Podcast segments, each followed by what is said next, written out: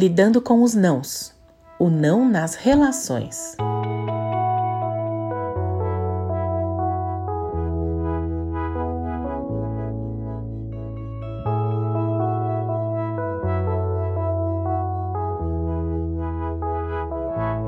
Um sociólogo de Harvard chamado Robert Putnam analisou o estilo de vida dos norte-americanos em relação à vida comunitária. E ele descobriu que a ênfase na liberdade pessoal e na expressão individual geralmente leva as pessoas a viverem separadas umas das outras. Por aqui, pela nossa cultura aqui no Brasil, talvez o resultado de um estudo como esse fosse um pouco diferente, embora a nossa sociedade também esteja cada vez mais egoísta e individualista.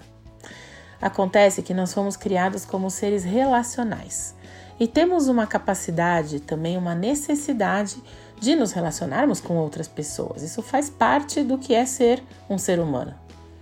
Fomos criados para manter relacionamentos. Por isso, o distanciamento social imposto pela pandemia foi algo tão difícil de lidar. Quando dizemos não à solidão, dizemos sim aos relacionamentos, às amizades, à possibilidade de construirmos uma família. Quando dizemos não ao egoísmo, podemos desfrutar das bênçãos de ter amizades, de ter ao nosso lado pessoas que nos amam como a gente é e que se importam verdadeiramente conosco. Aliás, em geral, nós escolhemos os nossos amigos, não é? Tanto que tem uma frase que diz que os amigos são a família que a gente escolhe. Isso quer dizer que nós também escolhemos e decidimos amar os nossos amigos, que nós ansiamos e trabalhamos pelo bem deles. Olha que coisa mais bonita! Às vezes é preciso dizer não a um consenso forçado dentro de uma relação, seja ela uma amizade ou qualquer outro tipo, inclusive dentro do casamento. Nos relacionamentos é preciso que a gente se comprometa com o interesse do outro, o que muitas vezes está além do nosso próprio interesse. É dizer não para a gente, mas dizer sim para o outro. Existem nãos que realmente precisam ser ditos, como forma de estabelecer limites e regras, isso já foi falado em outros dias aqui ao longo dessa série. Especialmente quando se fala em criação de filhos, né? Estabelecer limites e regras. Mas o excesso de nãos ou os nãos desnecessários podem acabar minando as relações, levando a um controle excessivo, obsessivo, um sufocamento dos filhos. Você assistiu aquele filme Dia do Sim? Nele, um casal precisa aceitar qualquer pedido feito por seus três filhos durante um dia inteirinho. Essa dinâmica é motivada pelo fato de os pais, principalmente a mãe, é, serem muito ocupados e, portanto, eles não terem tempo para atividades divertidas em família.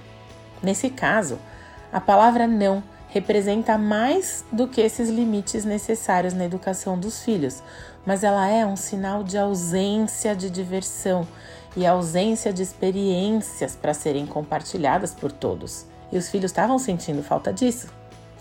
Ao aceitarem o desafio, a família toda acaba envolvida em muitas confusões, situações inesperadas, mas também passam a desfrutar de um relacionamento familiar muito mais forte, verdadeiro, repleto de confiança, de amor e de cuidado mútuos. Um outro não muito necessário é aquele que diz: Eu não estava certo, me perdoe. Eu não ouvi você, eu não te obedeci, eu errei, me desculpa. Eu não quis agir dessa forma, ou eu não quis dizer isso, me perdoa. É aquele não que leva ao perdão e à reconciliação. É o não para o rancor, e para as mágoas guardadas. Uma relação saudável não é aquela feita de pessoas perfeitas que não cometem erros, mas sim de pessoas que sabem reconhecer os seus erros, perdoar, pedir perdão de forma espontânea, natural e verdadeira. Então, para encerrar, eu convido você a meditar sobre dois textos bíblicos que falam sobre a prática do perdão e que nós devemos aplicar nas nossas relações familiares e nas amizades também. Mateus 18, 21 e 22. Então Pedro aproximou-se de Jesus e perguntou: Senhor, quantas vezes deverei perdoar a meu irmão quando ele pecar contra mim? Até sete vezes? E Jesus respondeu: Eu lhe digo, não até sete, mas até setenta vezes sete. E o outro verso é Colossenses 3,13. Suportem-se uns aos outros e perdoem as queixas que tiverem uns contra os outros.